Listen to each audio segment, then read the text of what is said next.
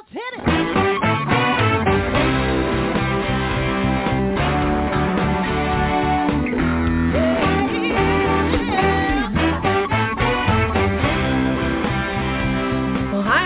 And welcome to Alzheimer's Speaks Radio. I'm your host, Lori La Bey, and I'm so excited that you're joining us today.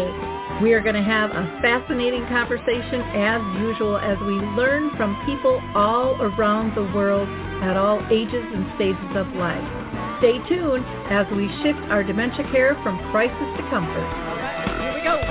What you think about, you will bring about.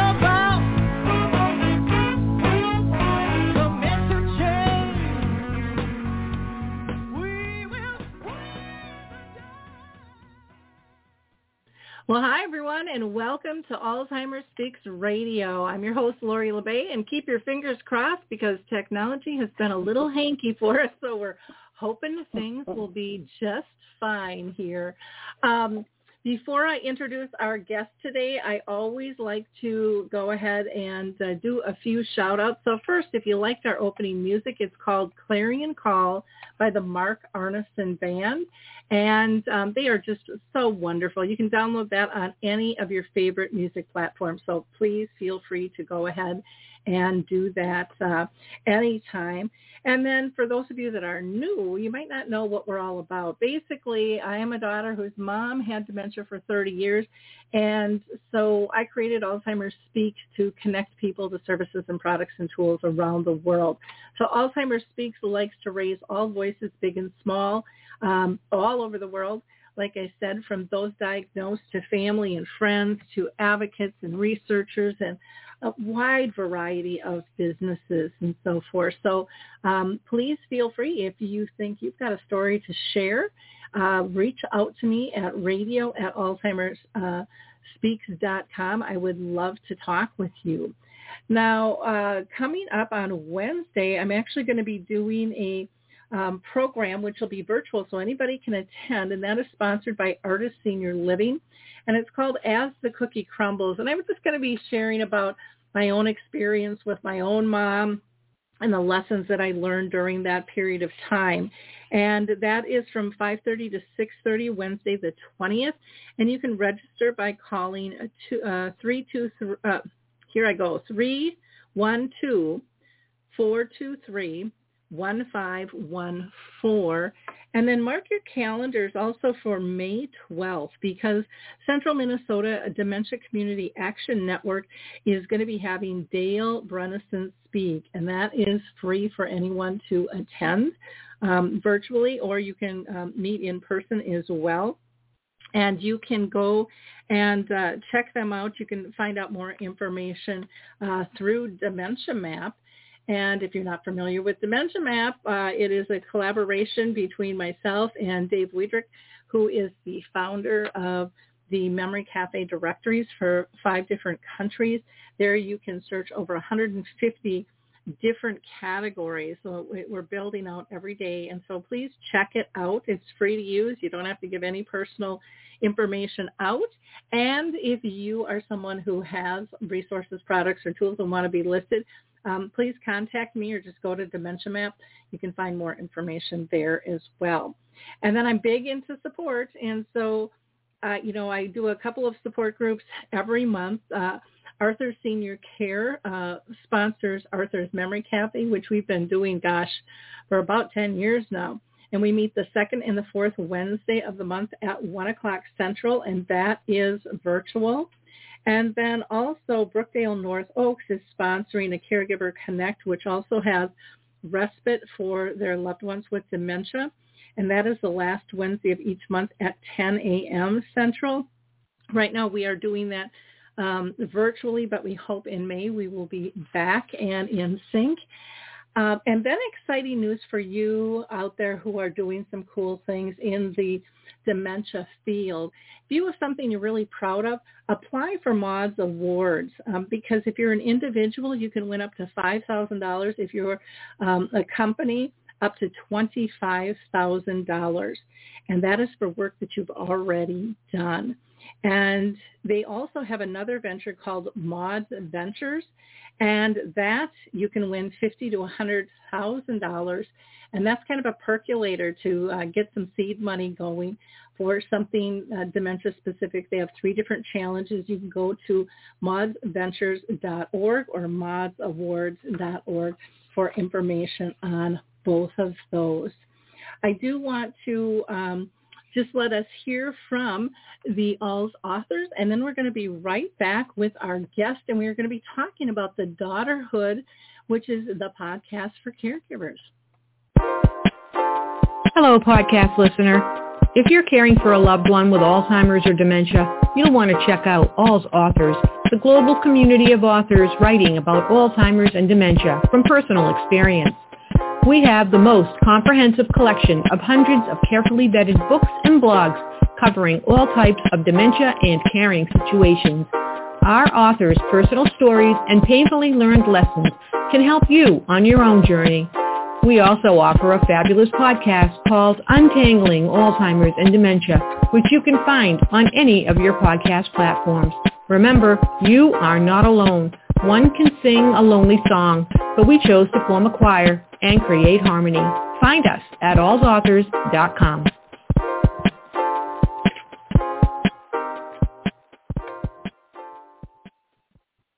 Well, we are back, and I can't wait to introduce our guest today. Roseanne Corcoran cared for her mother for over 12 years, which is a long time. And she started, as she says, as a stealth caregiver to a full-time caregiver, and then to an in-home sandwich caregiver for her mother the final 6 years. She created Daughterhood, the podcast for caregivers, after experiencing firsthand the stress and isolation that caregiving can bring, along with the lack of meaningful resources for care partners.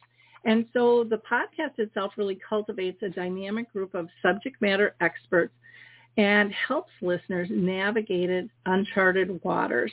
And I'm just thrilled to have you with us. So welcome, Roseanne. How are you doing today? I'm okay, Lori. Thank you. Thanks so much for having me. It's an honor. Well, good. I was a little nervous because I had put you on mute, and I was praying to God that it was going to unmute because we had a little technical difficulties earlier here, and so my heart was pumping. Okay. My heart was pumping a little fast, going, "Okay, please work." So I'm sure all of our listeners can appreciate those technical difficulties, and we were down to about a minute and a half, and I said, okay, I'm going to reboot my computer. We're going to try this all over again and see if we can get this thing to work. Well, it's the beauty of going live, isn't it, Lori? Yeah. It's the beauty of going live. Yeah, well, it's okay. It's all good. It's just that thing. It's kind of like with caregiving, you got to punt, and you pray a lot, and you got to punt, and then look for an alternative if that doesn't work. So, well, thank you so much for taking the time to be with us today. I always start out asking everyone if they have been personally touched by dementia in their family or circle of friends, and if you wouldn't mind just sharing with us. No, absolutely. My mother was one of 13 siblings, and 9 of them had some sort of dementia. So I have been around dementia for a very long time. My mother was the second youngest of all of her siblings, and I was the youngest of my siblings. So I came in very late to the party, as I was a change of life baby for my mom. And so I've witnessed a lot of not only caregiving, but the process of caregiving and the process of disease, really. So, because along with dementia, there were other health issues as well. So that I could always see. I always felt like I could hear the train whistle at some point. It was over there in the future. So when she had said to me when she was 80, I think my memory's changing. I thought, well, thank God. I don't have to bring this up. Do you know, mm-hmm. Lori, like, okay, great. We can talk about this and we can go forward. And it was, and I felt a little relieved. But that was very short-lived, because then we never went back to it, really. Like I bought one of those books that had like fill in the blanks to test mm-hmm. to see where you're at memory-wise. And She was like, I don't need that. And I thought, oh, no. Like, did the window close that quickly? What happened? So I didn't have that chance to have that conversation because, and that's that anosognosia that we all hear about and is so frustrating, where there's not that recognition that there's a problem then. So mm-hmm. Then I thought, well, okay, we'll go to the doctor, and the doctor will help us, and we'll be on the right path, and everything, you know, I'll have a handle. It'll be different because I will have a handle on this, is what I thought. And that didn't happen because, as you know, doctors aren't the best at being forthcoming or at being at wanting to say something that is detrimental, like a dementia diagnosis. Mm-hmm. So that's why, for what I say is self-caregiving, is I watched and I waited and I tried to do things to support her while you know, she remained independent.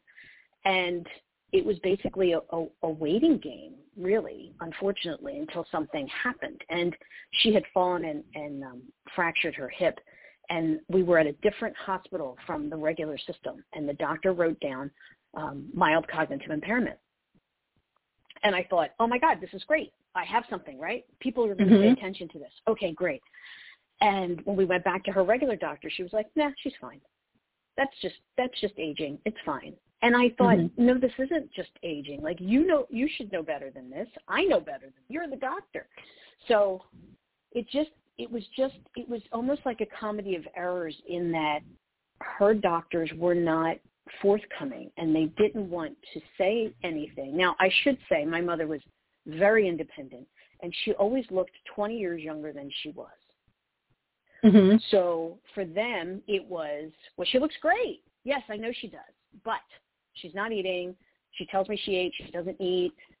We're buying the same things at the store all the time. You know, she's not as social as she was. And, of course, what happens in that realm, too, is that people around you start dying. And so my mother was a ballroom dancer, and her partner died. So, of course, she wasn't going to be out because she didn't have a partner, but it was more than that. And that's what I was trying to say to them. Like, it's different. She's withdrawing from people. And it still didn't matter, Lori. And that's part of the frustration. Mm-hmm. When you're trying to deal with these doctors and you're trying to tell them what's happening, and it's like, no, no, no. And I've come to find out it's because, you know, there's no business model, right? Every disease needs a business model. And unfortunately, there just isn't one for dementia. Mm-hmm. So I just kept on plugging and tried to do the best I could. And a few years before she moved in with us, I would drop my daughter off at school and drive down to my mother's and wait for her to wake up, and then I would spend the day there until I had to leave to go pick my daughter back up from school. And then I would call another 3 to 4 times through the night until it was time for bed. I labeled all her electronic devices so that when she would call and say she didn't know how she got, like she was watching TV and she didn't know how she got from the program she was watching to something else, and I was able then to say, you know, I took a picture of the device as well, so I could walk her through the steps to get her back on track. I was counting pills. I was, you know, all of the things that we do as caregivers that people don't realize sometimes, I think. So that's what I was trying to do to support her. And then she had a few other issues. She had vertigo. She had a vasovagal syndrome where she would pass out if she got hot, or if she had pain. And she had passed out one time, and I honestly went down, I scooped her up, and I brought her to my house. And that's where she stayed. And that's how I got her here, because I would have never been able to get her out of her apartment because of that independent streak, you know, which is great. And I supported that. And it was important to her to be independent. And I tried to support that for as long as possible. And then when we were at that point, it was apparent that she needed that help. And I often say I got lucky, in quotes, that there was something that enabled me to bring her here. Yeah. Yeah, that actually was a gift, you know. And I think part, you know, when you were talking about the doctors too, is they don't really give out any support systems, you know, at all, no. You know, for people. No. I mean, most people are lucky if they get the Alzheimer's Association, and there's so many different organizations out there and individuals in groups that can assist people, but there's such a disconnect. And that's exactly why we created Dementia Map, was to try to help with that as well. And, you know, you've developed your podcast, like I and so many others now are stepping up and going, oh my gosh, this is so overwhelming, and it doesn't need to be this traumatic on everybody, you know, all day long when you're trying to figure it out all by yourself. And it's so nice, right, you know, to be able to know that there are others and that you aren't alone. Well, let's talk about, you know, when you created your podcast, you know, what the heck were you thinking? What did you want to do with it? Well, for the first 3 years when I was caring for my mom, it was a patchwork of coverage, right? Because I do have siblings, but they are much older, and I was trying to find that balance of, you know, I had kids. I have kids at home. My one daughter was a senior in high school. My other one was an eighth grader. We had things all the time, and trying to get that help in was hard. And, you know, I finally, it took me 3 years to get an outside caregiver to come in and give me a little bit of respite, right, on a somewhat regular basis that I could control, and not I can do it if I'm available or I'm not available and all of that. So with that, it gave me like a break. And I had found Daughterhood, the website, back in 2015 when I had first moved my mother in. I was like, this is great. And I thought, wow, this is great. Like support groups. Well, who the heck can go to a support group when you're caregiving?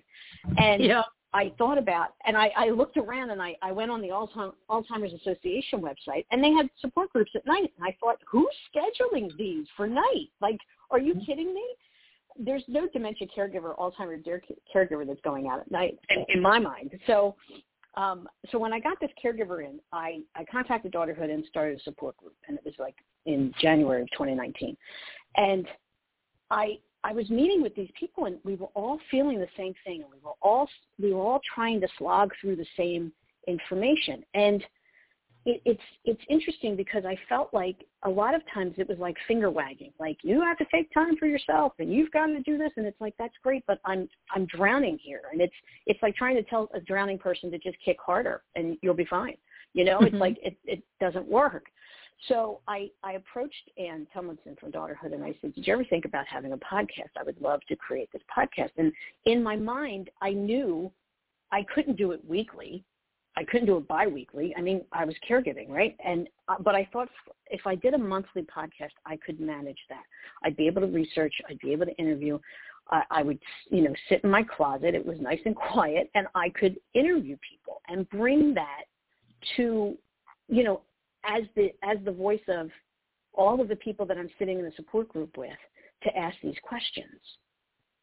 You know, to say, this is like, this is how it is. This is what I'm feeling, and we need help here. And to bring them with me when I spoke with those experts or content subject matters, or you know what I mean, to be able to bring that with me. And I thought, I don't know if I can do this, but I'm going to give it a shot. It was what I was thinking. And when I thought about, okay, well, how do I do this in the midst? I could always hear my mother, because she was that person that would say, did you help somebody? Did you help that person today? And I thought, well, at the very least, that would be it. And at the end of each of these episodes, I wanted whoever was listening to be able to have gained some sort of insight into what they needed help with, or to have a plan or something, a thought, or something that would help them make it another day or another hour. And if there wasn't that, then at least I wanted them to know that they had a friend and that they weren't alone in how they were feeling, you know, that somebody understood that they were doing this. And that's how this all started. And it's crazy to me because it was in the very midst of this. I mean, I'm talking to these experts as I'm talking to Judy Cornish about dementia behaviors, as my mother's, you know, saying, I want to go home. Mm-hmm. You know, I'm talking to Teepa Snow about the importance of caregivers taking a break for themselves in the midst of literally drowning, and saying to her, but how do you do that? You know, mm-hmm. I can't even take a shower. Like, mm-hmm. like I can't, you know, don't say go out and get a manicure and you'll feel better. I can't even take a shower. How do we do this? And her, you know, that we have to take these time or else we're going to drown as people. We're not going to be able to survive the caregiving experience. So mm-hmm. it was, you know, my background's in communications. And I thought, okay, well, you know, I'll figure this out and we'll see what comes of it. And honestly, I'm fortunate that Anne did say, yeah, run with it. And I'm fortunate that people seem to like it. And I hear from them that it's been helpful to them. And that's really what I was hoping for at the end of the day, is just to make somebody, you know, feel that they weren't alone and that they had some help.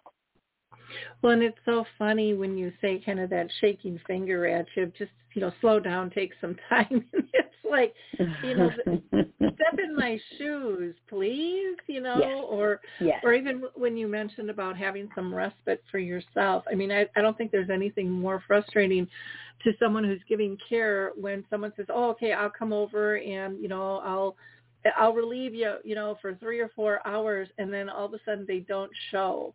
And you've rearranged uh-huh. your whole schedule, and you've gotten excited. If it's that you're just going to take a nap, or you're going to go get your hair cut, or you're going to go sit at the yes. park. I mean, it doesn't really make any difference what you're doing. But then, to me, I found it just made me feel like I'm not asking anymore. I can't get excited for this, because now I just rearranged everything to accommodate this, and which Absolutely. Complicated my life. But I know that I needed this. And then you let me down, you know, and I know you shouldn't look at it like being let down, but boy, that sure is how it feels. Well, it does, and that's the other part of what people don't realize, is that the stress, the isolation, and the resentment grows from having to ask other people to help you, mm-hmm. and then them saying. It's almost like they're deciding if they can or cannot, you mm-hmm. know, like we're the ones that are in these rooms, and that goes into that. It goes into all of that resentment of, okay, well, I'm here, I'm doing this, and you're over there deciding if you're going to rearrange your schedule for 2 hours so I can do X. Mm-hmm. And that adds to that resentment, and it's hard. And then you're right. It's like, you know what? Well, then forget it. I'm not even going to bother. Yeah. Yeah, because it's you know, you got enough bumps in the road as it is, and detours, and that's a big one. That's a big one when it's really about self-care and sanity mm-hmm. and things, and maybe just, you know, getting your own affairs in order, staying on top of your own stuff, which I know for a lot of people that slides. So, those are totally. difficult times. You know, the term self-care, you know, you mentioned is kind of an awful term. What would you recommend we call it? I have a burning hatred for self-care. Mm-hmm. It makes me irrationally angry, because the connotation is the massage or the manicure or the pedicure, or take a trip. Mm-hmm. When you're caregiving, it's like, are you kidding? So I don't know if it's take some time for yourself. I don't know if it's carve out a little, because that's what it is. We're carving out these moments in our days, mm-hmm. you know, and I can tell you, because I did have that help. I had that help for a whole year, Lori, and I almost felt like a regular person with that help. Now, mind you, I had a caregiver come in. I would still wake my mom up. I would still get her dressed. I'd still get breakfast. I still did everything. All the caregiver had to do was sit here to make sure that mm-hmm. she was okay. That was it. Like I did all the everything else. Mm-hmm. And I actually did feel like a person. I was able to think. I physically felt better, and I understood, okay, this is what they're all talking about. You have to have those moments. And then the pandemic hit. Mm-hmm. So it was like, for me, it was like, okay, get back in the box, because you know, I couldn't have the caregiver come in anymore. I didn't know what the heck was going on. I was watching everything on, you know, how things were moving across the world. I wasn't going out, and I didn't have anybody coming in. Mm-hmm. So then it just kind of exploded. So then it actually became, okay, how are you going to survive this? Because there was no out, there was no break. And what I found was I started to do little things that I could do in my own house as a bridge to get me until I could go out again, which turned out to be, you know, 9, 10, 11 months, however long that was. But mm-hmm. it was little things that I could do. And the first thing I did was I gave myself a shouldectomy. I let go of anything I felt like I should do, mm-hmm. right? I wasn't going to sit here and think, well, I should be doing this or I should be doing, no. And that was, you know, in the world when the world was like, hey, we can clean closets, or look, we can clean out basements. We're going to do this. It was like, no, the caregivers, our worlds just got smaller. They got smaller mm-hmm. and they got harder.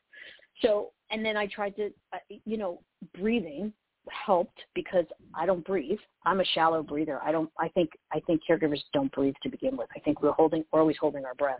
You know what I mean? And mm-hmm. So I tried to concentrate on the kind of things that I could do in my house because there was no getting out of the house. And they were the kind of things that I tried to bring in. Like I found myself listening to celebrity memoirs on Audible. And you can get mm-hmm. this in the library too. But when I couldn't take the clapping of Wheel of Fortune one more night, I would put in my earbuds and I would listen to that because it was almost like it transported me someplace else. Mm-hmm. Now, this isn't anything you can continue to do. Like you need to get out. You need to get out of your house.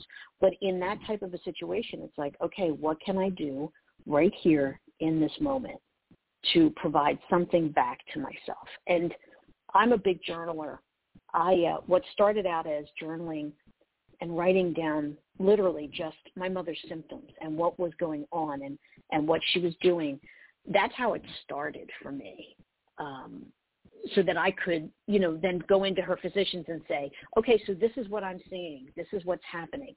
And it morphed into my writing every day. And, you know, even when I was writing with those, you know, this is what's happening, this is what's going on, I would write myself little notes like, yes, Roseanne, you're seeing this and you're doing the best you can. Because mm-hmm. I knew I would always think, well, I should have done this, right? Or I could have done that. Or what about that? And it was like, it's you're doing the best you can in the situation that you are in with the information that you have in this moment. And that's mm-hmm. what I try to remember and keep in my mind. And I mean, I have stacks of journals now because it morphed into my writing about the day, writing about how I felt about the day, you know, all of that. So it was something, it was an outlet, and it was a way to almost just get it out of my head because, mm-hmm. again, it just kind of sits there. But it's also where the support groups came in because we started meeting on Zoom because, again, we were all caregivers. We couldn't, where were we going? So Zoom became a huge lifesaver for me for the entire length of the pandemic. And you know, when you're in these support groups, and I'm not a support group person, Lori, let me just say. I'm not, you know, you come from an Italian family, it's La Familia. Like, you keep it in-house and you deal with your own problems. But with support groups, to be able to go in there and actually say, this is what I'm feeling, this is what I'm thinking, and have somebody else say, oh, my God, I feel the same way. Because we can't say that to other people. Other people don't understand what goes into this caregiving, you know, yep. journey. And mm-hmm. when you're talking with other people that understand what it's like to not have any sleep and be so stressed out of your head and not even know how you're making it through the day, it's that community that gets you through. Mm-hmm. Yep. That's, you know, so true. And it's oh, go ahead. Go ahead. No, go ahead. I was just going to say, you know, I was kind of anti-support group too because it was like, I have no time. Are you nuts? Uh-huh. So right. You're adding another thing onto my list for this person. I didn't even see it for myself. I saw it for my mom. And I'm like, I just can't squeeze another thing in.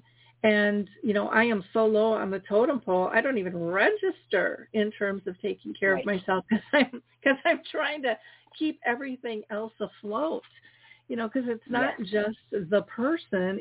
It's your whole life. It's your family. It's your kids. It's your work. It's your, you know, whatever it might be, all those different roles we play. And you're right, people don't understand the heaviness of that, even if you want to do it. It still is tremendous. You know, when you talked about having somebody come into the house and you were still doing everything, but you felt lighter. And I think you felt lighter because you weren't alone. You know, even though you were doing it, there is magic. I mean, it's like fairy dust when you don't feel alone. It really turns the tables. And I think that's where the different types of support gatherings that are out there, I don't even like to call them groups because to me, it's just too heavy. You know, I like to gather with my friends. And people have such deep connections in these groups because they can be their authentic selves because and state emotions and feelings that they wouldn't dare to somebody else because they wouldn't understand and they'd be looked down on. Well, you should never say that. You should never feel that. You should, you know, and it's like, well, you want to switch roles for a week and then let's talk. Exactly. And that's exactly it, because, and I mean, I can't tell you how many people come to the circle and at the end of it, they say, boy, I can't tell you how much better I feel now. I'm so glad that I came, because it is that community. And I start off every group by saying, listen, what's said here is stays here. And there is no judgment here. There isn't a, you know, because you get the people that can say there's some really hard things. And I always say that I can say I absolutely adore my mother. I love her. I will and have done anything for her. And this is really hard. Mm-hmm. Both of those statements can exist in the exact same moment, and that's okay. Yeah, and that's very true. People to go forward. Yeah, it's very true that people don't realize that those two things can exist in the same space. You can love and hate something at the same time. You know, it's absolutely. You know, you can be filled and drained at the same time, going through the process, and it's but having those connections to other people in. You know, when people share, I mean, it's one of the best ways to learn and to, you know, maybe avoid situations or take that situation instead of beating yourself up going, what's a lesson? You know, there's a lesson in this, and I need to share that lesson with my group, you know. Absolutely. And working together on resolutions is a really, really beautiful thing. Totally. And that's the other thing about the sharing of information, because let's be honest, you can find anything you want on the internet, right? You just Google, you know, services near me and your zip code. You're good to go. Mm-hmm. But that doesn't help you disseminate it and make a plan out of it. It doesn't help you know the difference between this home care agency and that home care agency. It doesn't help you when you're trying to find a podiatrist to come to your house. And that's part of the sharing in that. You know, my mom was a hairdresser, so she knew everything about everything in the area from talking to her customers. Mm-hmm. And I've always expanded on that. People will call me and say, do you know where yes, I do, just go over here, because it's information, but it's the delivery behind it and it's the support behind it that makes that information come to life for you, because then you actually have a real life person that says, yeah, I went there, it was great. And you're like, okay, well then let me try there. Do you know, it's just helpful. It's just helpful all the way around. Yeah, very, very, very much so. Let's talk a little bit about being an advocate. You know, for care partners. What does that mean to you? I could go on and on about the unjust and unsafe and plain, just idiotic rules of not being allowed into the hospital or, you know, with someone living with dementia over through the pandemic. I mean, we've all witnessed what all of that looked like. And, you know, I you need to have someone to speak for you when you can't speak for yourself. You just do. I have a friend who always tells doctors about her mother that she's not just a lump of gray laying in that bed. She's my mother. She was this. She was that. She's a person. And they don't know that. They come in and your person that you're caring for, your care partner, is only words on a page. And you have to bring those words to life for them. And you have to be able to stand up for them. And, you know, I got pushed. I got a very quick education when my youngest had a very rare eye condition, like 50 in the world rare. And this was, you know, the internet wasn't really a thing. And I learned to help her in the best way I could because people didn't know. I had to be the expert. I had to learn what the condition was. I had to learn everything about it. How did it happen? How does it go? Where do we go from here? But to not only take that education, but to not be afraid to ask the questions and to point it out to the doctors, to not be afraid to say to the doctor, here's what's happening. What does this look like? Or tell me what the path looks like, or tell me what normally happens in these situations. We have to not be afraid of taking on that role. And I know that some people, it makes them uncomfortable, and I get that. I mean, you know, it's hard. But when you're in charge, it comes with great responsibility. And in dealing with all of that, there's so many things that are offshoots of that, because you're under so much pressure trying to be in that world. And I would always say to the doctor, listen, I'm not a doctor. You're the doctor. This is what I'm bringing to you, and I want to work with you in this case, because that's what it comes down to. You know, I would always, people would always say to me, are you a nurse? And I'm like, no, because when you start, I always call them magic words. You have to find the magic words to let the professional know that you know you've done your research. And then it changes the level, Lori. I mean, it changes the playing field, because then it's like, oh, okay, well then I'm going to have to spend a little more time with this one. This one knows what's happening. Do you know? Yep. Oh, totally. And I hate to say it like that, but that's what it comes down to. Yeah, no, I experienced that too. And my folks would always refer to me as their nurse. And it was just hilarious. And even one time this is really funny, but my husband went in for a procedure, and the nurses set the doctor up to think that I was there to review him. He was a nervous wreck. Oh. And, you know, because my parents kept referring to me as this person and stuff. And you could just see his eyes were kind of darting and things. And finally I said, I don't know who you think I am, but I'm just their daughter. That's it. And I mean, he literally wiped, you know, a bead of sweat off his face, because he was, you know, he was that's very, very nervous. But, you know, it is, you have to let them know you're not going away and that you're going to stand up. Yep. I remember arguing with a dentist for an hour and a half who wanted to go in and pull all my mother's teeth because they were chipped and broken and she might get an infection. And I'm like, I'm not letting you pull her teeth and put dentures in. They're not going to end up in her mouth anyways, you know? And and she would know her teeth were pulled. And he's like, oh, she would never know. And I said, yes, she would. You don't know my mother. And he said, there's no way she would sense that. And I said, I know she knows. And he's like, well, how? Yeah. And I said, because she used to like a peanut butter parfait until she thought the nuts were rocks. And then we switched to a blizzard. And that was fine until she thought there was sand in her mouth. And then we ended up just going to McDonald's and getting a hot fudge sundae with no nuts. And he was like shocked that she could sense that. And I said, you have no idea how important her teeth were to her. And I said, no, you're not, you know, well, it won't cost you anything. This is not about cost. This is about comfort care and realizing who you're caring for. And, but the decisions sometimes I think are made in such a black and white fashion.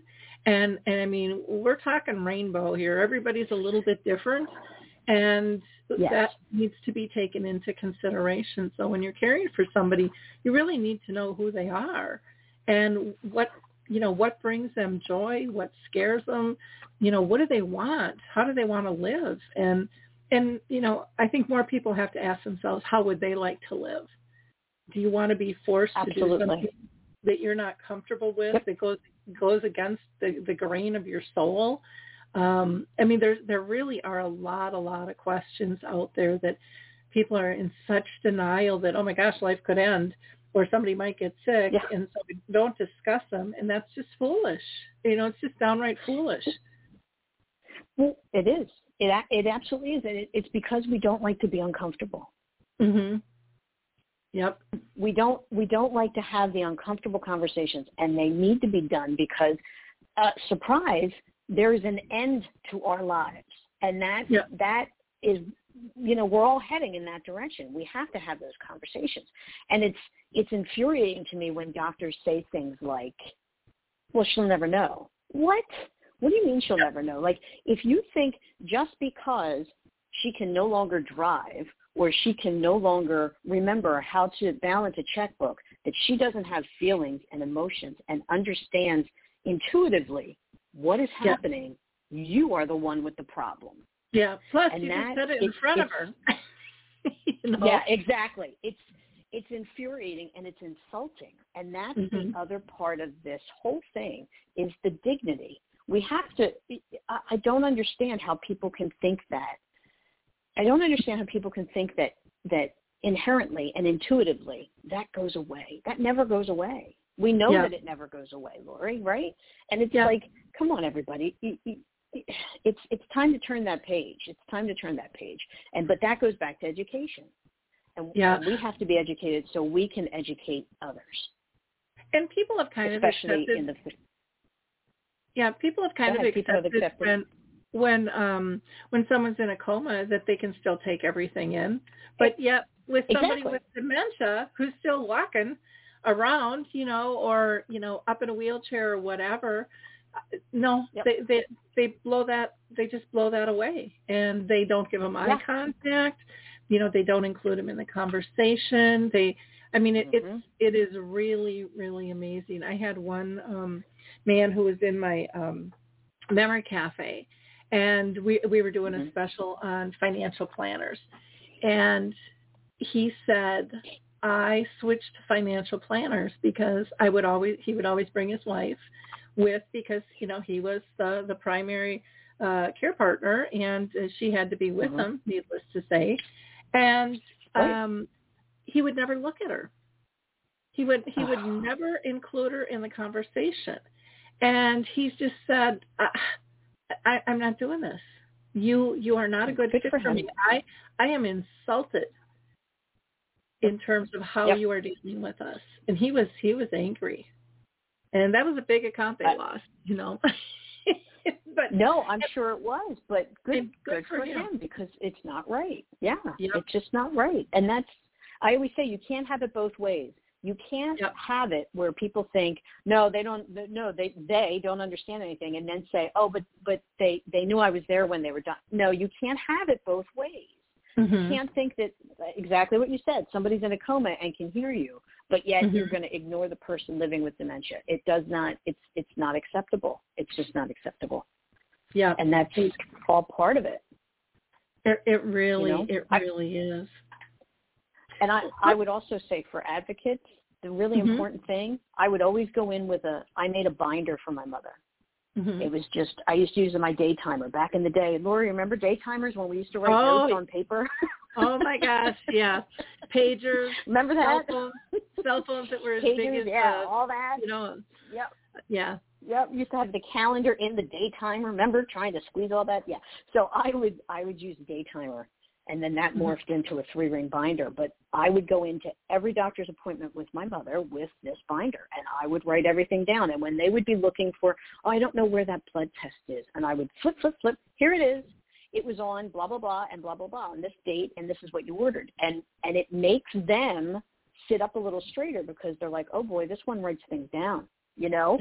Because it's a record, and that part of it it's like I'm writing also. So when I call you on the phone and say her blood pressure is this over this, and we had this conversation in this office, I'm going to be able to refer back to it. But it's all of those steps that go into that advocacy, because it doesn't stop. It doesn't stop when you leave that office. You're still fighting for them. Yeah. And not everybody's a note taker. I'm a note taker too and things. But, you know, so you've got to find out what works for you. But there are various systems. Some people, you know, ask the doctor if they can record things.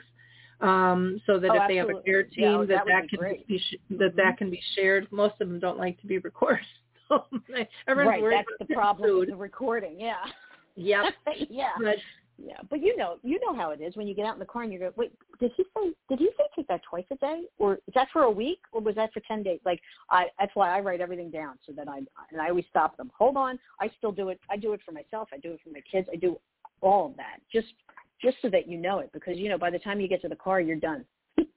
You know, you forget everything. Yeah. Well, I know my daughter just had an incident with her dad was ended up in the emergency room, and they took him off a couple of medications and things, and they said he was down, 20 pounds and da-da-da-da-da. And she asked for a copy of the file, and he was down 2 ounces in a year, not 20 pounds. Oh, wow. And so then they ended up putting him back in the medications again. But, you know, and I mean, we all screw up. Right. But you got to be on your toes, and it's okay to question. I know for my folks, like, they were not comfortable questioning the doctors. No. The doctors were God. And, you know, my generation, I'll be 63 in a couple of months, and I have no problem, you know, asking a question. None at all. Absolutely. And and I have no problem with somebody saying that they don't know, but I'd like some follow-up. You know, that's correct. What's expected. Yep. That's what's expected from me in my job. You know, why would it not be for them? Exactly. I totally agree with you. Yep. Time is just flying, but I do want to talk a little bit about grief, because there's so much about grief, but if there's one thing that you could point out that you think people kind of miss about, you know, when they're carrying on this journey about grief, what would that be? That you're experiencing it, that it's part of caring, because I think the heaviness that everyone feels that you just can't shake and you can't quite put your finger on is grief, anticipatory grief. It's ambiguous loss. It's flat out grief, and it's in many forms that, you know, your care partner has this disease or condition. That's grieving. They're changing. Your relationship with them is changing. The grief over what you're losing in your own life while you're caring. Like we all have plans, right? Or we have thoughts, or we have an idea of what we want to do. That all changes when you start caregiving. You know, the time that you lose is the time that you lose. And that's grief. I mean, you know, my children are grown women now. They weren't when I first started caring back.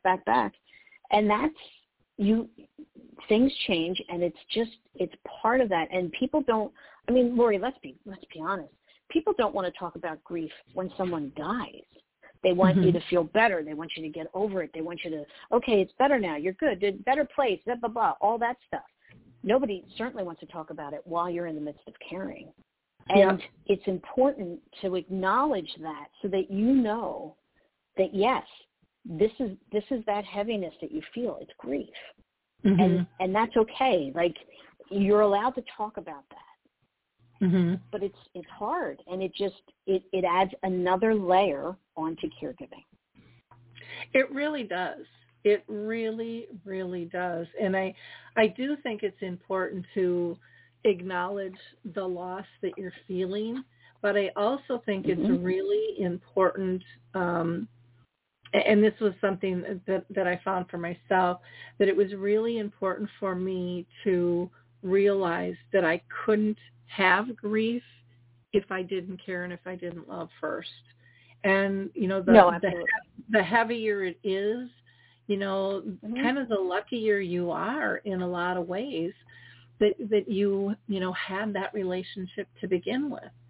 And so many people kind of go down the rabbit hole, and I think we all go down the rabbit hole, and we have to for a while, but you have to be able to pull yourself out too, and you know, don't forget what you're thankful for, because there's a lot you'll learn during this journey too, and I think it's an opportunity to really grow your relationship, even though people look at it and go, the person's shrinking, you know, they're fading away. But if you go with them, I found I learned to love unconditionally on levels I didn't even know existed, and appreciate the smaller things in life that really filled my heart, and you know, big and flashy, I could care less about nowadays. I mean, it's really turned my life upside down in a good way. Fully agree with you. It's the everyday moments. You know, my father passed right before my 17th birthday. So I was fully aware that life can change in an instant. And then the people that you love and the people that are in your life will not always be in your life. Mm-hmm. And I carried that with me going forward all the time with my mother. My mother was my person. I mean, she was it for me. She was my world. And I knew that I was walking her home in this journey. I was fully aware of that from the beginning. And my goal was to care for her and not make her feel scared or worried. Like, I didn't want her to worry about anything, Lori. And I know that's very unreasonable, and I know that's a high bar to set for yourself. But that was my goal. I wanted to make everything as pleasant and as nice for her as I could, because I knew there would come a day when she wasn't going to be here. I didn't know, and I didn't spend the days with her thinking, oh, but you're going to leave me. I wasn't thinking that. I was thinking, I am enjoying these moments with you, and I'm going to make the best of this with you and for you, knowing full well when she left, it was going to be completely different, and I was going to be left with a completely different world, and I am, and I have been.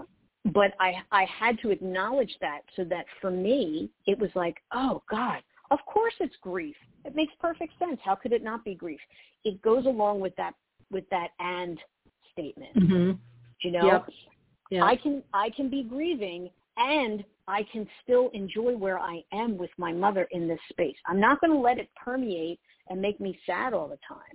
But I am going to acknowledge that it's part of this, and I am going to acknowledge that this is a heavy load to carry, and I need to acknowledge that so that I can try to disperse that grief, if that makes sense. No, I think that makes a lot of sense. I think it makes a lot of sense.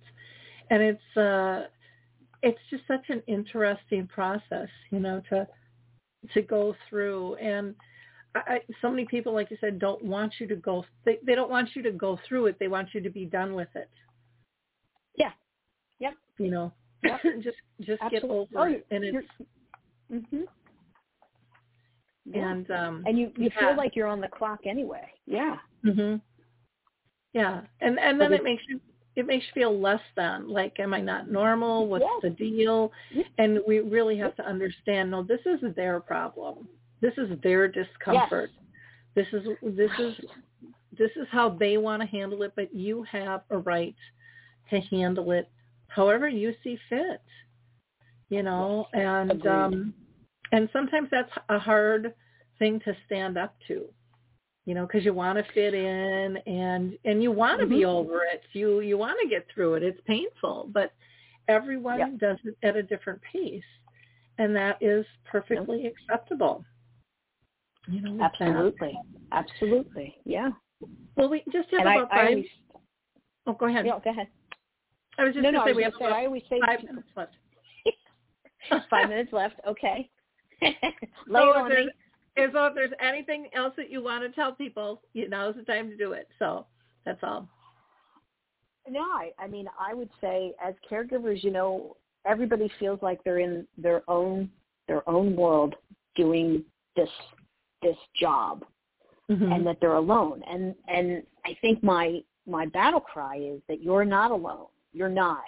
And I know that you feel that you're alone, but you are not. There are plenty of us out here. And if you don't have the people in your life that can provide the support that you need, whatever that support is and whatever that support looks like, find those of us that are out here that can help. And there's no magic wand here, Lori, you know that. There's no, we'll just do this and everything will be great.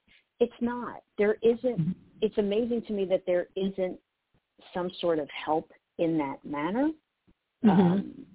A roadmap of some sort. And we can compile a roadmap, and that's the beauty of talking to other caregivers. At least there's something there that I've tried this, you can try this, or this and that. But when it comes to the emotional support, and you do need emotional support as a caregiver, you just do, because it's hard and it's heavy and it's lonely mm-hmm. and it's isolating. There yeah. are people out here for you. And I know people may be afraid to reach out. People may say, I don't want to listen to other people's problems. I understand all of that. But if you simply allow yourself the opportunity, I think it will help just lighten your load a little bit. And that's really all, we're trying to do across the board is lighten people's loads and make them understand that they're not alone, and they don't have to endure this alone. Exactly. So that's exactly.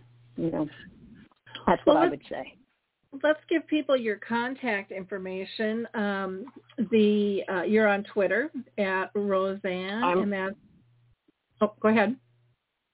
No, I was going to say, yep, Twitter at Roseanne Podcast. That's me on Twitter. And then Facebook, Instagram, and. Facebook and Instagram, I am Daughterhood the Podcast.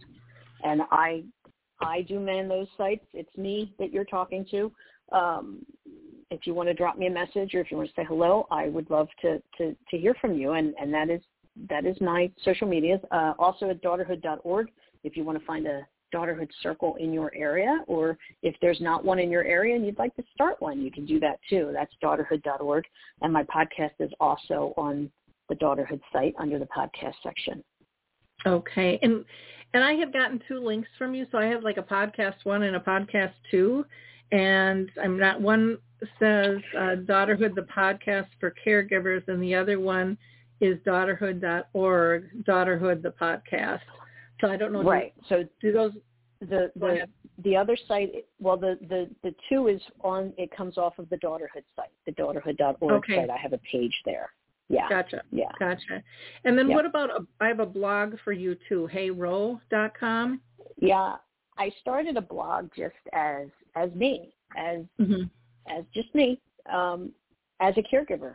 And that's my blog, heyrow.com. So it's a lot, it's personal musings. And of late I've been writing about the podcast that I do release from a caregiver perspective as well. Okay. Well, wonderful. And you can visit me there, too, because that's me, too. So, mm-hmm. Okay. Well, great. Well, Roseanne, thank you so much for taking time to be with us today. You can hear the passion in your voice. And, I encourage people to check out our podcast and social media and connect. The more resources we have, the better off we all are. So Don't worry about offending me. Sometimes I see that in support groups. People think, well, I can't go to another support group. And it's like, yes, you can go to as many support groups as you need, Yes. Eat up the resources. Yes. They really will fill up your soul. And so don't deny yourself that. Don't deny yourself. Nope. Well, thanks, everybody. Well, have a wonderful week.